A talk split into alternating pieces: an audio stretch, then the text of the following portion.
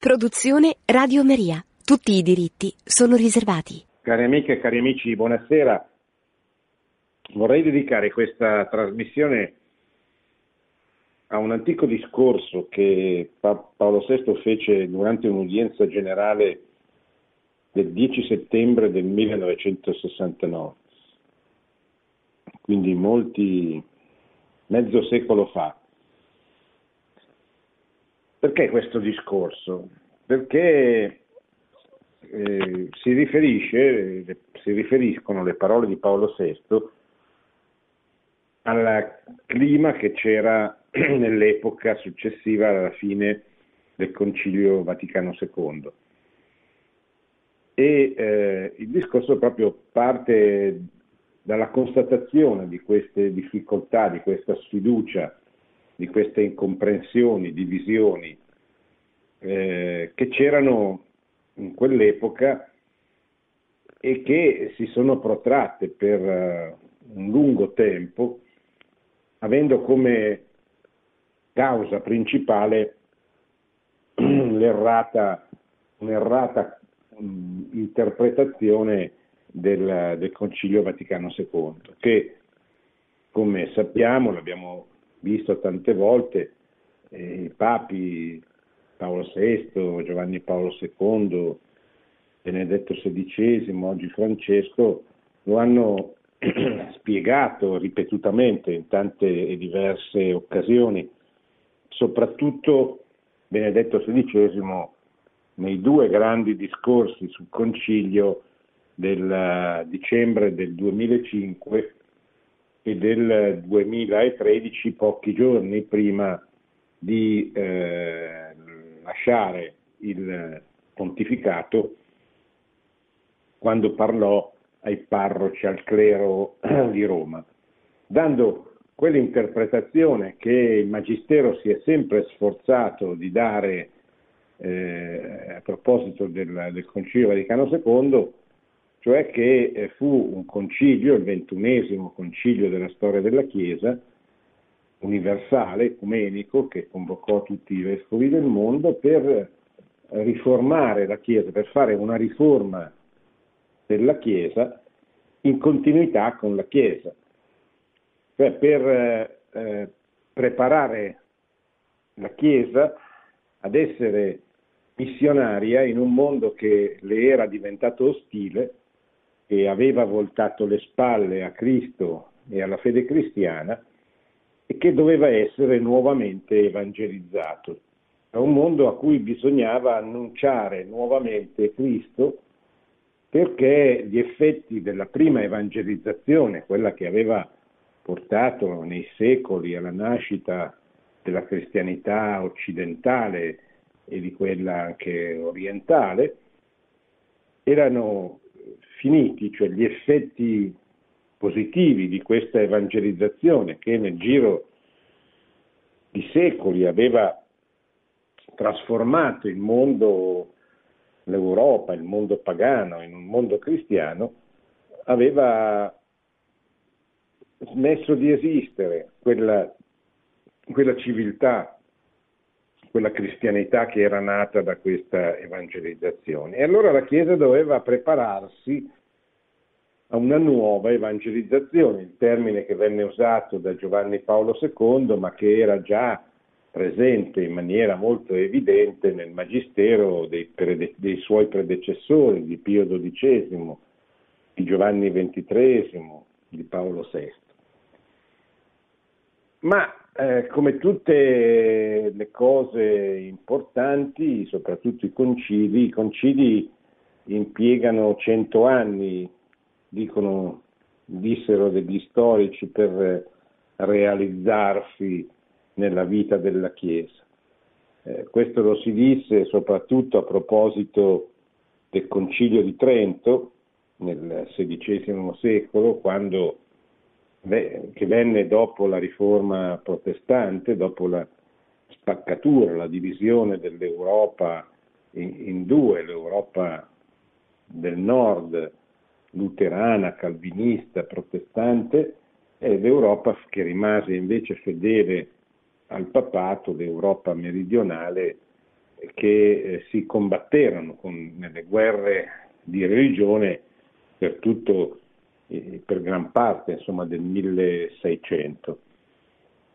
E il Concilio di Trento venne a, dire, a, a riformare una Chiesa che non era più in grado, cioè che non era più in grado, che aveva bisogno di eh, adeguare il proprio comportamento, il proprio atteggiamento, il proprio modo di proporre la fede cristiana, che è sempre quella, che non muta, che non cambia, ma che ha bisogno di adattarsi alla cultura dell'epoca in cui deve essere annunciata, nel senso che eh, la cultura degli uomini cambia nel corso della storia e il, il messaggio, l'apostolato, la missione deve tenerne conto. Un conto è parlare, eh, che so, dei, dei, cinesi, un conto è parlare degli occidentali, un conto è parlare di Cristo degli africani, degli asiatici, eccetera. Perché? Eh, perché eh, noi dobbiamo tener conto del, della cultura, de, della lingua, della religione, del modo di pensare, del modo di vivere delle persone, dei popoli a cui ci sforziamo di annunciare la salvezza che viene da Cristo. Perché? Perché, perché la fede è certamente sempre la stessa, così come la stessa è la legge naturale, i principi fondamentali, ma questi eh, devono essere incarnati in una maniera diversa a secondo del, del tipo umano che, che incontrano. Le, le, tante cristianità che sono nate nel corso del primo eh, ma anche del secondo millennio sono qui a, a testimoniare come la grande capacità della fede cristiana che è cattolica, cioè è universale e quindi è capace proprio di eh, incarnarsi in tutte le culture, ma lo fa in maniera diversa, lo fa tenendo conto delle culture che ha di fronte, dei, delle caratteristiche dei popoli che, che, ha di fronte. E così eh, anche nella stessa Europa, eh, un conto era avere a che fare con eh, i pagani dell'impero romano, un conto era a che, avere a che fare con eh, gli ebrei all'interno del cui popolo nacque la fede cristiana. Gesù era un ebreo, gli apostoli erano ebrei, la Madonna era ebrea, cioè tutta la prima comunità cristiana è composta da, da ebrei. È chiaro che quando Paolo decide, ispirato dallo Spirito Santo, di andare a parlare agli ateniesi, ai pagani, eh, usa, eh, tiene conto del, della loro cultura che era diversa da quella che incontrava nelle sinagoghe, che incontrava presso gli ebrei, eccetera. Lo stesso doveva essere fatto dopo dal Concilio di Trento, dopo la Riforma protestante, proprio perché la Chiesa conobbe in quell'epoca una profonda crisi morale e anche dottrinale, cioè il pelagianesimo che era molto diffuso come mentalità, come cultura, come, come, come eresia eh, in quell'epoca, anche inconsapevole, doveva, la Chiesa aveva bisogno di una grande riforma disciplinare perché c'era una grande indisciplina, una grande confusione, una grande corruzione a Roma, ma anche nella Chiesa tedesca, eccetera. Tutte cose che gli storici ci hanno eh, puntualmente descritto e, e raccontato. Egualmente la Chiesa del precedente il Concilio Vaticano II era una Chiesa che viveva in un mondo ostile, che aveva combattuto il mondo della, della modernità, quello nato, diciamo così, con l'illuminismo, con la rivoluzione francese, un mondo che, a cui la Chiesa si era opposta anche eroicamente, con, con grande con grande capacità di, di, resistenza di fronte a queste ideologie che avevano come obiettivo quello di, di, di espellere il cristianesimo dalla vita pubblica delle nazioni europee. Ma, ma anche la modernità era, era in crisi, come ci, ci, racconterà poi in maniera molto bella, precisa Benedetto XVI. E allora la Chiesa capì che di fronte alla crisi della modernità e alla, al suo essere stata eh, ridotta a una minoranza, perché la Chiesa del XX secolo non era più in tutta Europa, salvo alcune eccezioni come, come poteva essere l'Italia, ma salvo l'Italia e qualche altra eccezione, i, i cattolici erano, delle, erano, diventati delle minoranze, soprattutto nelle classi colte, nelle classi dirigenti, eccetera. E allora la Chiesa intuì, soprattutto questo lo possiamo vedere nel discorso inaugurale del concilio di San Giovanni XXIII, intuì che doveva presentare la dottrina di sempre con un linguaggio diverso. E soprattutto eh, c'era bisogno che, che, i cristiani, che i cattolici si riappropriassero della fede stessa, cioè la, la studiassero, la amassero, la, la, la, la facessero loro, la penetrassero in maniera più profonda di come era stato fatto eh, fino ad allora. C'era bisogno di una riforma eh, ma, ma soprattutto di, una, di, un rinnovo, diciamo così, dell'adesione a Cristo e al suo insegnamento eh, da parte del, degli uomini della Chiesa. Faccio come esempio, ci, vorranno, ci vorrà tanto tempo, ma un grande risultato del Concilio Vaticano II è stato per esempio lo straordinario strumento che abbiamo tutti a nostra disposizione, che espone la fede, la fede cattolica che è il catechismo della Chiesa cattolica, che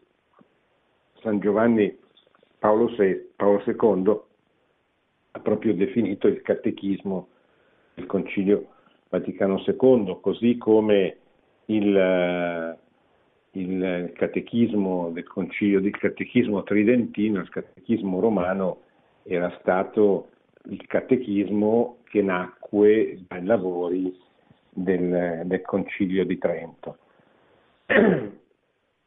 E tuttavia questo, questo, parto, come sarà difficile, lungo, il parto, il risultato della, del, del Concilio di Trento, che produsse tanti effetti positivi, ma li produsse eh, sulla lunga distanza, e così è stato, è per eh, il Concilio Vaticano II.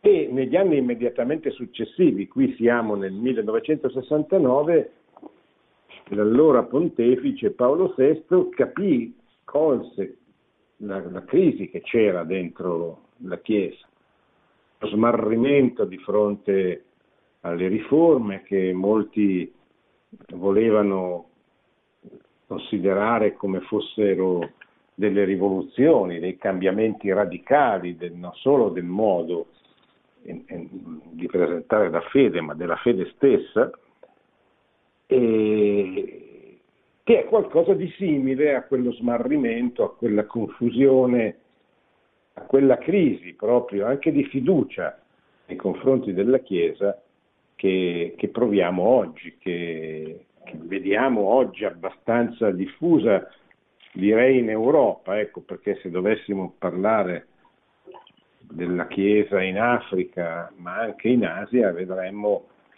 eh, un quadro diverso, un quadro da prima evangelizzazione, dove i cattolici sono molto consapevoli, entusiasti della loro fede, sono disposti al martirio, eh, perdere la vita per affermare la fede, come succede per i missionari, ma anche per tanti cattolici cristiani locali di questi paesi dove la persecuzione corre è come se corre, penetra ed è molto forte, penso alla Cina, penso all'India, penso a, all'Africa, soprattutto eh, all'Islam, che, all'islamismo radicale di molti gruppi che perseguitano la Chiesa in Africa, che sta nascendo, che si sta radicando e diffondendo molto,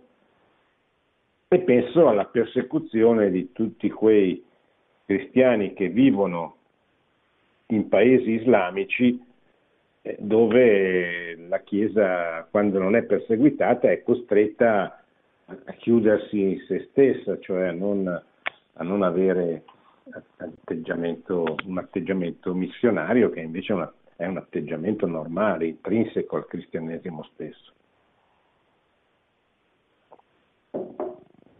Molto si parla in questo tempo dei turbamenti che scuotono dall'interno la vita della Chiesa, dice Paolo VI.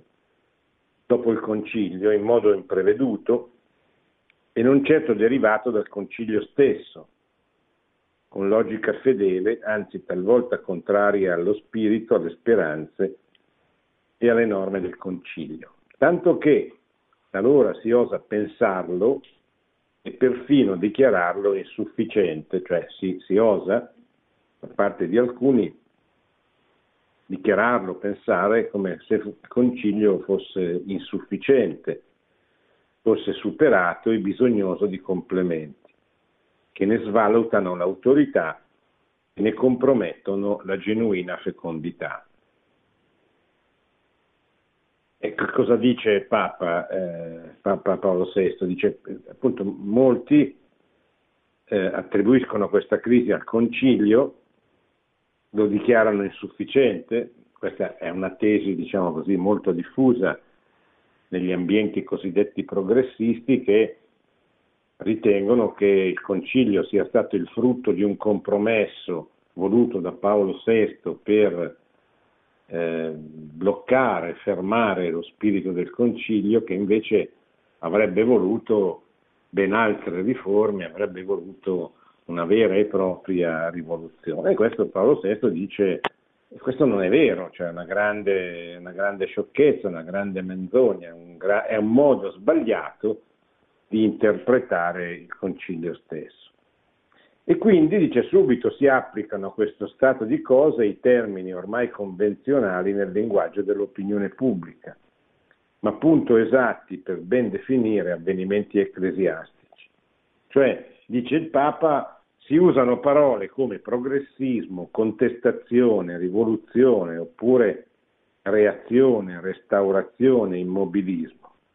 Sono parole prodotte dalle ideologie dell'epoca delle ideologie, appunto, dell'epoca moderna, dell'Ottocento e del Novecento, e che però no, non, non, si possono applicare alle, alle categor- alla, alla, vita della Chiesa, perché se, se lo si fa si giudica la vita della Chiesa con le categorie delle ideologie del mondo eh, di quel mondo che la Chiesa, che vuole mettere fuori gioco la Chiesa, che vuole, eh, diciamo così, la, ridurre la Chiesa, ridurre la fede a, una, a qualche cosa di, di, di strettamente privato e ininfluente. Abituati a riferire ogni nostra cosa al metro spirituale piuttosto che a quello profano, noi preferiamo considerare fatti e fenomeni, dice Paolo VI, i fenomeni che ci circondano alla luce di un'altra terminologia, quella appunto spirituale. Potremmo così chiamare sotto un aspetto generale la presente perturbazione una crisi di fiducia, se la si considera negli animi nei quali essa fermenta e scaturisce. Eh, o meglio, crisi di sfiducia vista nel suo aspetto negativo, che è quello che, è quello che ora ci tocca. Cioè, cosa dice il Papa? Qui il problema non è eh, immobilismo, eh, riforme, progressismo, conservazione, eccetera. Qui siamo di fronte a una crisi di fiducia, o meglio di sfiducia nella Chiesa. E si supera questa, questa, eh, questa crisi, si supera avendo, ass- assumendo un atteggiamento di fiducia in Gesù Cristo che è il capo della Chiesa, che continua a guidarla, che continua ad amarla, che continua ad accompagnarla, che non ha eh, smesso di, di essere il, il, capo della Chiesa. Eh, siamo noi che non abbiamo più fiducia nella sua azione e quindi nell'azione della Chiesa. Una tentazione di sfiducia percorre l'anima di non pochi ambienti ecclesiastici. Sfiducia nella dottrina e nella tradizione. E diventa crisi di fede. Sfiducia nelle strutture e nei metodi. E diventa critica corrosiva e smania di pseudo-liberazione. Sfiducia negli uomini. E diventa tensione e polemica e disobbedienza. Sfiducia negli atti stessi di rinnovamento della Chiesa e diventa resistenza in alcuni, indifferenza in altri.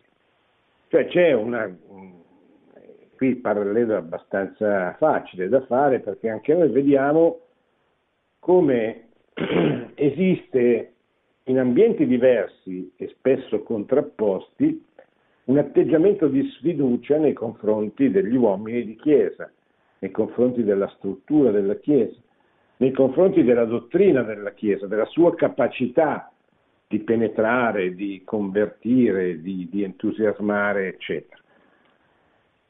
È chiaro che eh, c'è sempre in ogni epoca della storia, in, in, ogni epoca della storia della Chiesa, c'è sempre qualche motivo di cui lamentarsi, cioè non è che eh, gli uomini siano sempre santi e perfetti, a parte che noi abbiamo avuto uno straordinario esempio di papi santi che hanno attraversato tutto il Novecento, che è veramente straordinario se ci pensiamo.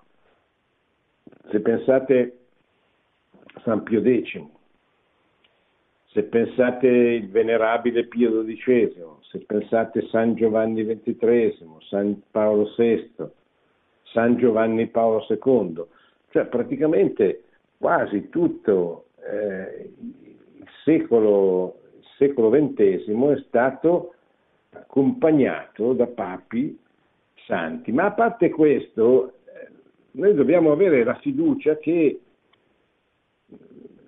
che il Papa nell'esercizio del, del, della sua autorità, eh, nel suo magistero, è sempre assistito da Dio è sempre assistito dallo Spirito Santo. Cioè, non è che l'assistenza venga meno in alcuni momenti.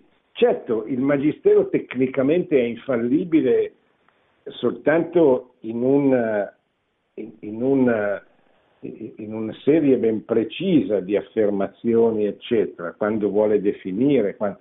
ma tutto il Magistero, il Magistero ordinario deve essere oggetto, come dice il Catechismo, di, di, dell'ossequio della, de, del fedele.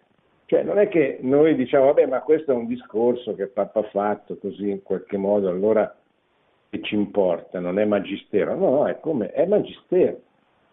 Non ha tecnical, tecnicamente le caratteristiche dell'infallibilità, perché il magistero straordinario, quando vuole definire un dogma, quando vuole fare un'affermazione di infallibilità è evidente che eh, usa anche certe parole, crea una certa atmosfera, eccetera. Ma questo non significa che il magistero di tutti i giorni, diciamo così, non sia magistero, non debba essere oggetto dell'obbedienza del, del, del fedele. Poi certo che il magistero, diciamo così, soprattutto il cosiddetto magistero pastorale, che è il 95% del magistero, tiene conto delle situazioni, usa termini, concetti, modalità di espressione che possono essere migliorati, che migliorano. È un tentativo di giudicare il mondo che ha di fronte, che deve essere giudicato sempre più profondamente, sempre meglio, sempre con più attenzione, eccetera.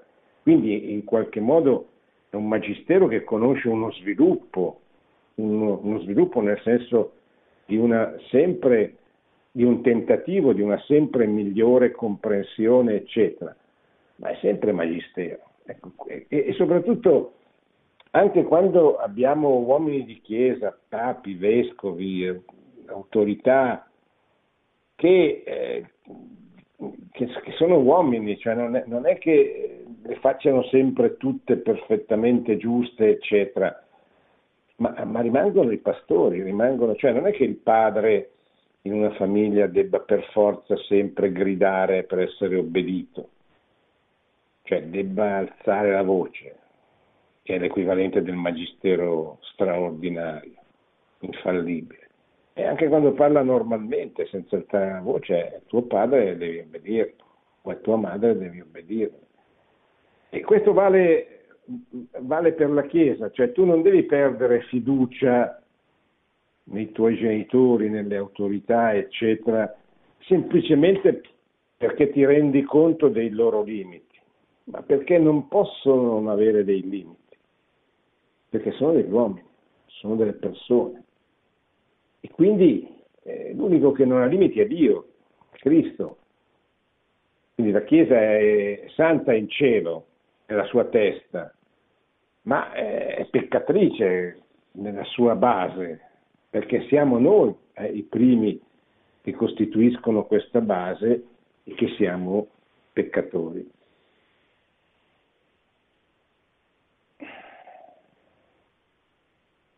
Si diffonde qua e là, continua il Papa Paolo VI, il sospetto dell'inettitudine della Chiesa a sostenersi e a rinnovarsi. Si rinuncia alla speranza di una nuova primavera cristiana, si ricorre ad arbitrarie ideologie o a gratuite supposizioni carismatiche per colmare il vuoto interiore della perduta fiducia. Perché è chiaro che se noi priviamo il nostro cuore della fiducia in Dio, in Cristo e nella Chiesa, e poi dobbiamo sostituire qualche, con qualcosa d'altro, perché non esistono le pareti bianche, in assoluto. Non esiste l'uomo che non creda in qualche cosa. E se non crede in Dio, eh, deve mettere al posto di Dio qualcosa d'altro. E così va, eh, così è andata. Quindi si ricorre ad altre ideologie arbitrarie. No? Quando, quante volte le ideologie sono state usate, messe dentro la vita della Chiesa? Pensate al clericofascismo, pensate al cattolicesimo liberale, pensate ai cristiani per il socialismo, al catto comunismo. Pensate a tutte le volte che il mondo penetra dentro la vita della Chiesa, oggi per esempio con il relativismo, con la negazione dell'importanza della verità, eccetera.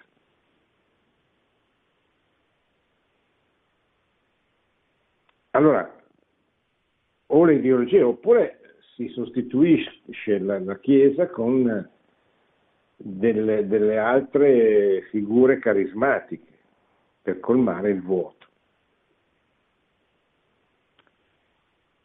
Dobbiamo noi dirvi che noi pure, noi sta per il plurale maiestatis che Paolo VI ancora usava, cioè noi eh, eh, si riferisce al Papa, se stesso al Papa, ma usa il plurale maiestatis, cioè il Papa come capo della Chiesa, della comunità cristiana. Allora, dobbiamo noi dirvi che noi pure, con noi persone, organi responsabili della Chiesa di Dio, siamo sospettati di sfiducia, si chiede. Giorni or sono, un ecclesiastico di grande animo ci confidava una sua impressione condivisa e gli diceva da altre persone attente e pensose circa la scena contemporanea della vita della Chiesa. L'impressione che la Chiesa al suo centro e anche il Papa stesso fossero presi da una certa sfiducia sull'andamento generale del periodo post-conciliare.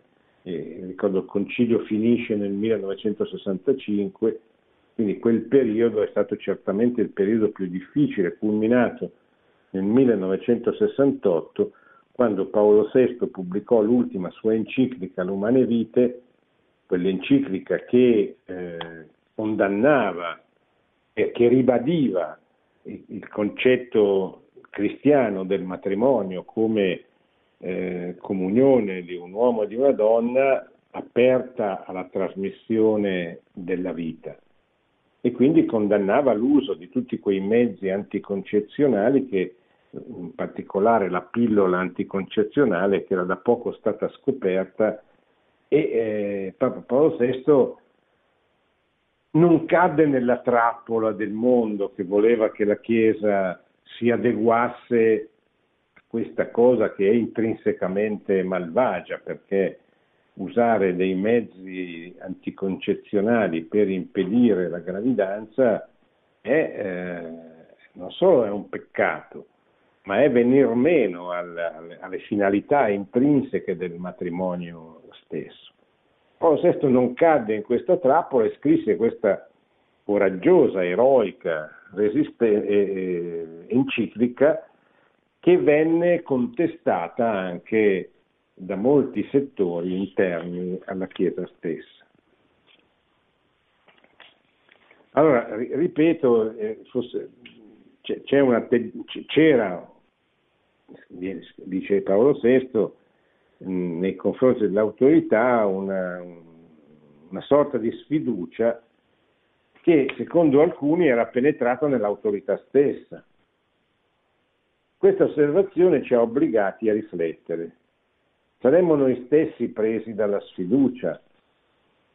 Homo sum, e di per sé non vi sarebbe niente di strano. Anche Pietro, o meglio Simone, fu debole e incostante alternando atteggiamenti di entusiasmo e di paura. Dovremmo in tal caso buttarci ai piedi di Cristo e ripetergli con infinita umiltà, con le parole di Pietro medesimo, Homo peccato sono un peccatore, ma anche con immenso amore. Tu lo sai che io ti amo quando Gesù sentì queste parole, ricevette da, da, da Pietro questa professione di fede. No?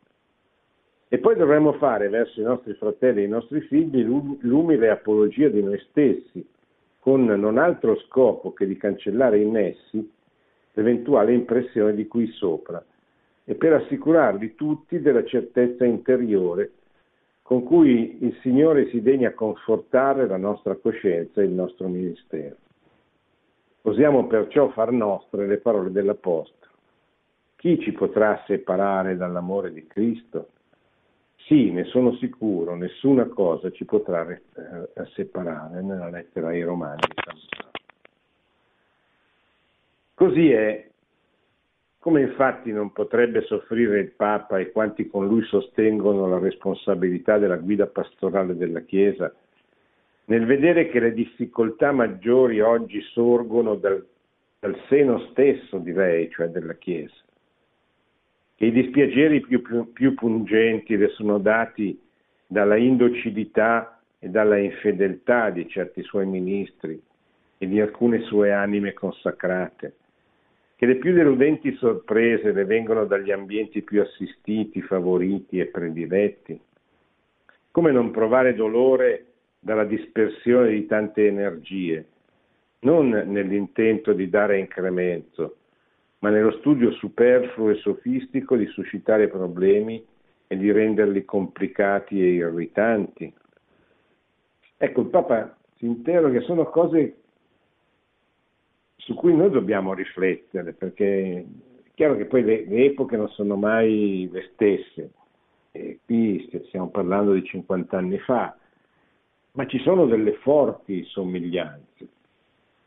Questa sfiducia, questa, questo rancore, questo atteggiamento di, di, di mancanza di speranza che, che, anima che è dentro la Chiesa, no? eh, non stiamo parlando di quelli che sono senza la fede, che sarebbe una cosa comprensibile, ma stiamo parlando di molti che la fede ce l'hanno, apparentemente anche la praticano, eh, ma poi non hanno questa fiducia, non hanno eh, questa grande speranza che, che anima la loro vita, sia a livello personale sia a livello di comunità ecclesiale. C'è una, la bellissima enciclica di Benedetto XVI, la Spe Salvi, che proprio ricorda il ruolo importantissimo che ha la speranza nella vita dei cristiani. Ma una cosa è il rammarico, continua Paolo VI, e altra cosa è la sfiducia. Le amarezze che noi possiamo e dobbiamo sentire per certe prove della Chiesa nell'ora presente non diminuiscono la nostra fiducia, sta parlando di se stesso, del patto, a suo riguardo, la accrescono forse, quando ci obbligano a porla tanto più nella divina sapienza, nella divina assistenza. Noi lasciamo che il Signore, prendendoci per mano, ci rimproveri. Uomo di poca fede, perché hai dubitato nel Vangelo di Matteo? E ci rammenti fino a quale inverosimile grado noi possiamo spingere la nostra fiducia, la quale sì trova negli esauribili argomenti delle misteriose realtà soprannaturali nelle quali siamo immersi, potente e soave conforto, tanto da poterlo agli altri, alla Chiesa tutta comunicare. Cristo la nostra speranza, la nostra forza, la nostra pace. Anzi, continua Paolo VI, vi diremo di più. Altri argomenti, sempre di ordine ecclesiale, ma umani questi, alimentano la nostra fiducia. Riassumiamoli in un duplice ordine, il primo dei quali è dato dalla conoscenza che noi pure abbiamo degli uomini. Conosciamo il fondo di bontà che è in ogni cuore. Conosciamo i motivi di giustizia, di verità, di autenticità, di rinnovamento, che sono alla radice di certe contestazioni, anche quando queste sono eccessive e ingiustificate e quindi riprovevoli. Quelle dei giovani specialmente partono per lo più da reazioni e da aspirazioni che meritano considerazione e obbligano a rettificare il giudizio dell'etica sociale, viziato da abusi inveterati e al giorno d'oggi insostenibili.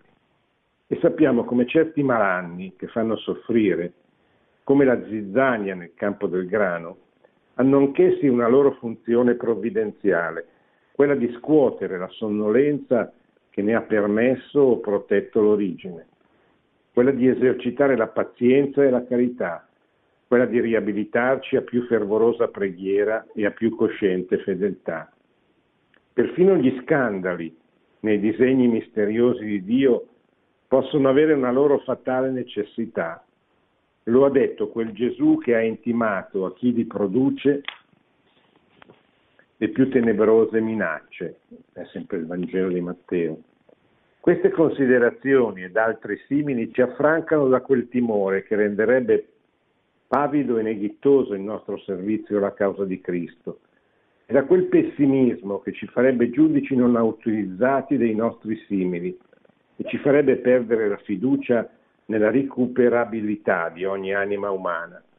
Molte situazioni poi che non sono purtroppo conformi alle legittime previsioni e alle norme stabilite sono tutt'altro che del tutto negative e invece di togliere la fiducia per la molestia che arrecano, esse dovrebbero averla più generosa e lungimirante in favore del loro processo di responsabile decantazione.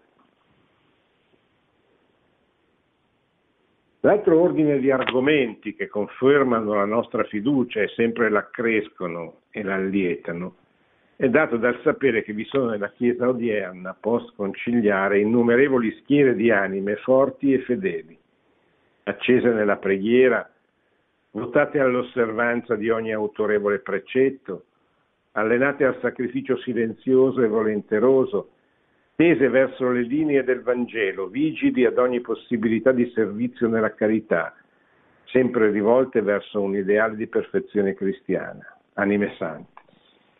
E queste anime sante, questi santi ci sono ancora oggi. Ecco, quando veniamo un po' presi dallo sconforto perché vediamo le divisioni, vediamo le perdite, vediamo le sconfitte, che, che, storicamente sono state tante negli ultimi decenni da parte della Chiesa.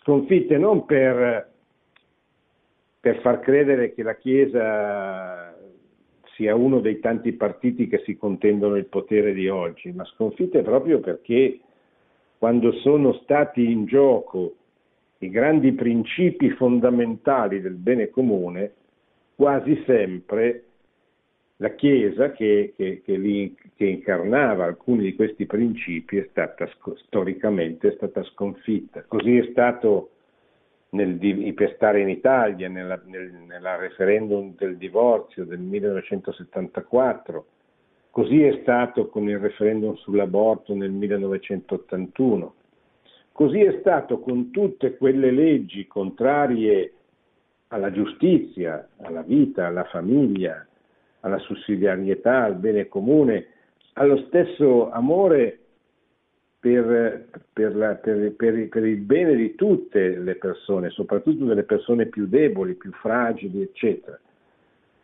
E di fronte a, tutto, a tutte queste grandi sconfitte legislative, politiche, eccetera, eh, la Chiesa deve ricordarsi, noi ci dobbiamo ricordare che i santi esistono e sono vivi oggi.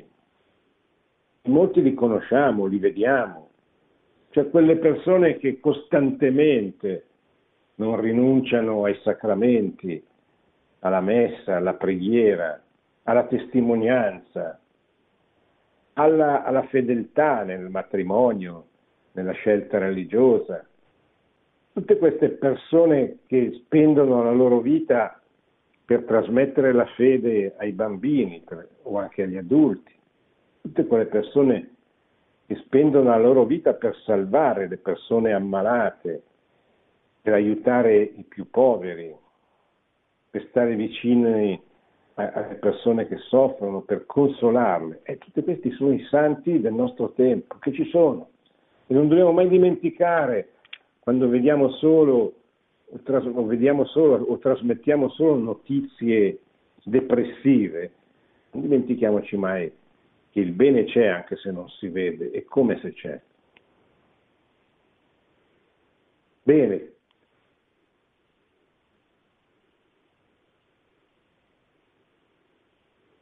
È dato da sapere che vi sono nella Chiesa queste persone straordinarie, questi santi.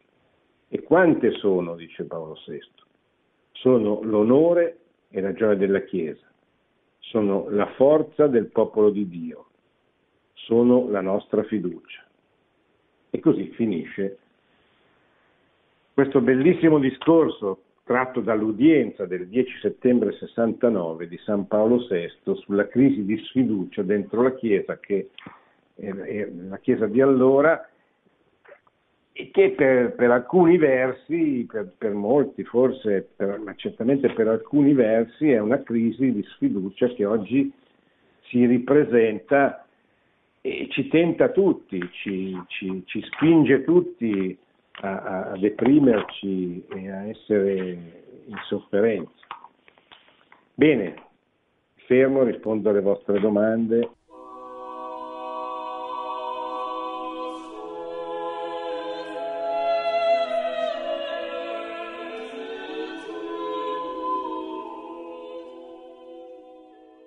Pronto? Eh, buonasera professore, sono Walter da Carbonia, il programma è sempre bellissimo. Ecco, volevo chiederle, visto che lei ha parlato di Paolo VI, di San Paolo VI, ecco, mi sembra mh, importante ricordare anche un'enciclica che è la Populorum Progressio, che ehm, sulla dottrina sociale della Chiesa e sa- eh, sappiamo che in quell'enciclica pa- eh, Papa Paolo VI eh, parlava della, della, pace, parlava dello sviluppo integrale della persona, dell'essere umano. Ecco, mi piacerebbe che magari ecco, potessi dirci qualcosa anche su questo, su questo aspetto, mi sembra importante. Sì. Grazie, buonasera. Sì. buonasera. Grazie Walter. Ma sì, eh, Paolo VI nel, nel set, non mi ricordo se nel 71, insomma, comunque fa questa enciclica importante che verrà poi ripresa nel quarantesimo anniversario da eh, Benedetto XVI con, no scusate, che verrà ripresa da Giovanni Paolo II nella, eh, nella, nella, nella, nella sua enciclica sullo sviluppo, che è la seconda enciclica sulla dottrina sociale, Sollicitudo Rei Socialis.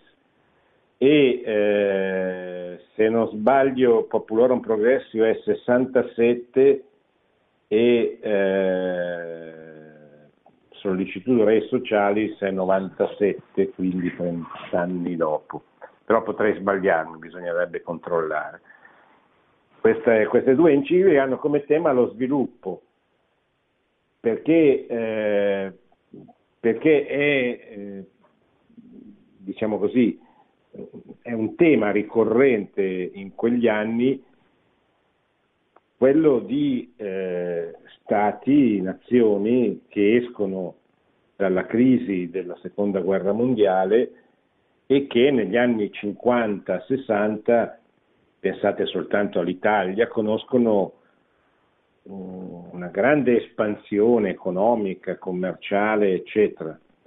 Eh, il cosiddetto boom economico, con un grande benessere che si diffonde in tutti questi paesi dopo la tragedia della guerra e che eh, li porta a, a, desiderare un continuo sviluppo dei popoli sempre maggiore, sempre maggiore.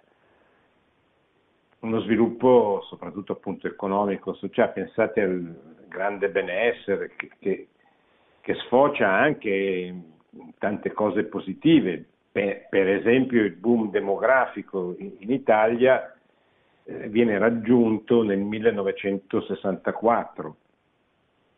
Vuol dire tanta gente che si sposa, tanta gente che mette al mondo dei figli, gente che, ha, che è felice, che, che, che, vuole, che ama la vita, che vuole trasmetterla sempre di più.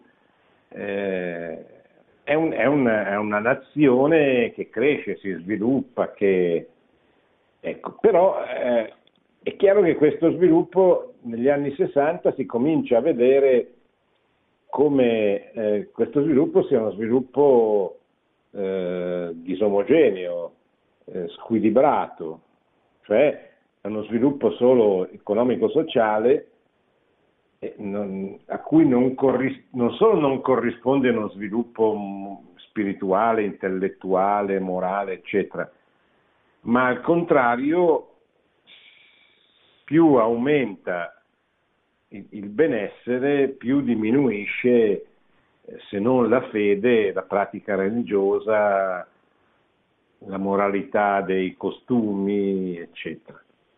Si sviluppa in quel tempo la cosiddetta eh, ideologia del consumismo, no? che eh, di fronte al comunismo, che era il grande pericolo dell'epoca, eh, incarnato nei paesi del socialismo reale e in particolare dell'Unione Sovietica, si, si, si contrappone in Occidente lo sviluppo del consumismo, cioè come se la vita fosse riducibile a un continuo miglioramento, incremento dei consumi e di benessere economico.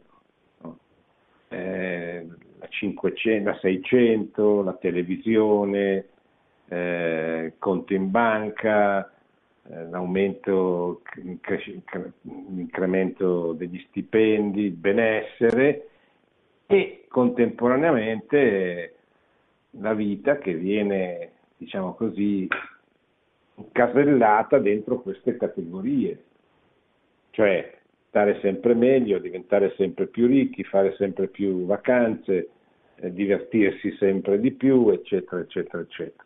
Allora, è chiaro che qui non bisogna cadere nel, nel, nell'opposto, che era un po' quello che succedeva ai paesi comunisti, che invece non conoscevano questo sviluppo perché erano organizzati male anche dal punto di vista economico-sociale, vivevano nella povertà, eh, non c'era sviluppo se non, non c'era progresso se non nella forza dello Stato che eh, impiegava i soldi che aveva per, per crescere i propri eserciti, eh, la propria potenza industriale, eccetera, ma non certo, eh, questo, questo certamente non si trasferiva in un aumento di benessere per i cittadini. Allora la Chiesa interviene, interviene Paolo VI con la Popolare Progresso e parla di sviluppo integrale, cioè l'uomo non è soltanto la sua pancia, non è soltanto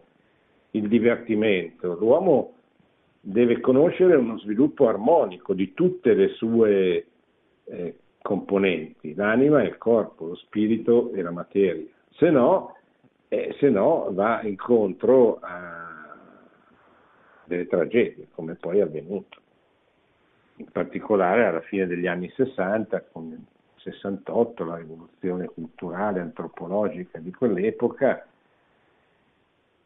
che ha portato ai disastri antropologici, ai disastri morali antropologici di oggi. Certo ha portato grandi successi dal punto di vista materiale, di incremento dei consumi, almeno fino alla, alla pandemia, eh, però ha comportato una, una, miseria umana e antropologica straordinaria, sempre maggiore, sempre crescente, e ha portato anche sostanzialmente all'infelicità, perché l'uomo che vive semplicemente per soddisfare i propri bisogni è un uomo che non riuscirà mai a soddisfarli ed è un uomo destinato a stare sempre male, sempre peggio. Pronto? Pronto? Buonasera Prego. professore. Bu- buonasera. buonasera. Eh, io sono molto felice questa sera per questa vostra tesi lungimirante. Riguardo alla crisi, diciamo, spirituale che si vive oggi, io vivo una giornata quasi, diciamo, nel pomeriggio, sto chiuso nel mio studio seguendo Radio Maria, e pregando e studiando la Bibbia, insomma, passando un po' il ritiro spirituale, no? E la differenza, ho frequentato pure qualche chiesa protestante, però la, differenza che volevo segnalare, quando in chiesa si celebra il culto, a volte magari anche allo scambio della pace, del segno della pace, c'è freddezza anche a guardarsi in faccia, ti accorgi alcune volte, mentre vabbè adesso non si può dare più il segno della pace col, col scambio della mano, però diciamo già c'era quel calore, era diverso, adesso per questioni va bene che non stiamo a sottolineare, però c'è questa freddezza, non c'è quel calore di fratellanza, di volersi capito? Mentre nella Chiesa protestante c'è più un, un accoglimento diverso tra fratello e fratello. Non so se mi può rispondere su questa cosa qua. Sì, ma guardi, può essere che nelle comunità protestanti ci sia un'attenzione maggiore a questi aspetti umani che sono importanti e che nelle nostre comunità cattoliche bisogna certamente sviluppare, eccetera. Però attenzione, cioè, nelle comunità protestanti non c'è Cristo, non c'è il corpo di Cristo, non c'è la presenza reale, non c'è il Santissimo Sacramento, cioè non ci sono le cose fondamentali.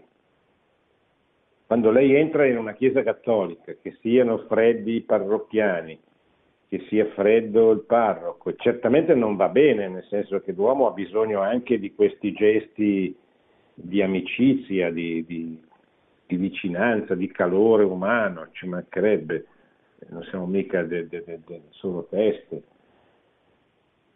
Però però quando lei vede il tabernacolo, lì sa che c'è la presenza reale di Cristo. Quando lei fa la comunione, riceve il corpo di Dio, cioè riceve nel suo cuore e nel suo corpo la seconda persona della Santissima Trinità. Cioè, quando celebra la messa il sacerdote rinnova il sacrificio del Calvario, e il vino si trasforma veramente nel sangue di Gesù. Quindi attenzione, cioè le cose umane sono importanti, dobbiamo fare di tutto per, per, per, per metterle in pratica, però attenzione, non è questo, non è il cuore della Chiesa, non è il cuore della fede, ecco, perché se no... Eh, diamo più importanza alle apparenze rispetto alla sostanza. Poi non, non è che dobbiamo trascurare anche le, le, apparenze, per amor di Dio, però, eh, però non, non, mettiamole sullo stesso piano. Eh.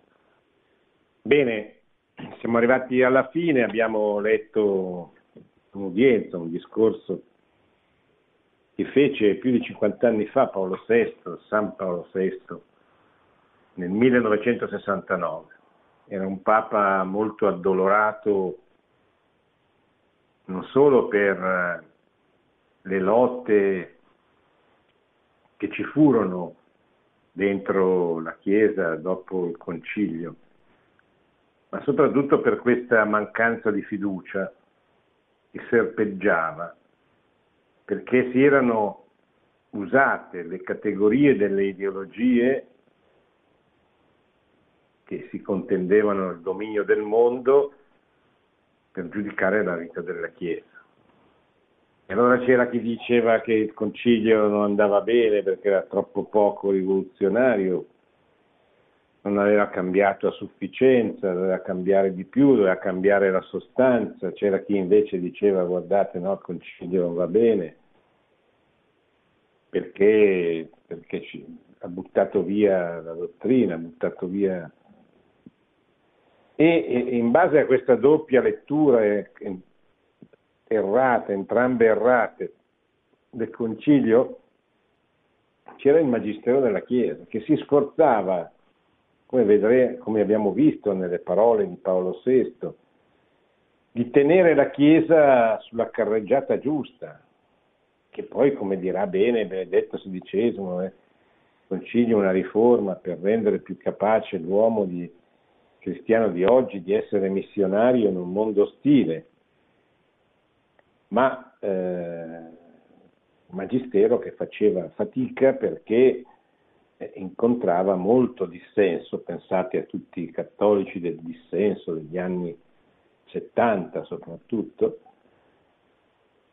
molto dissenso e poca fiducia, eccetera.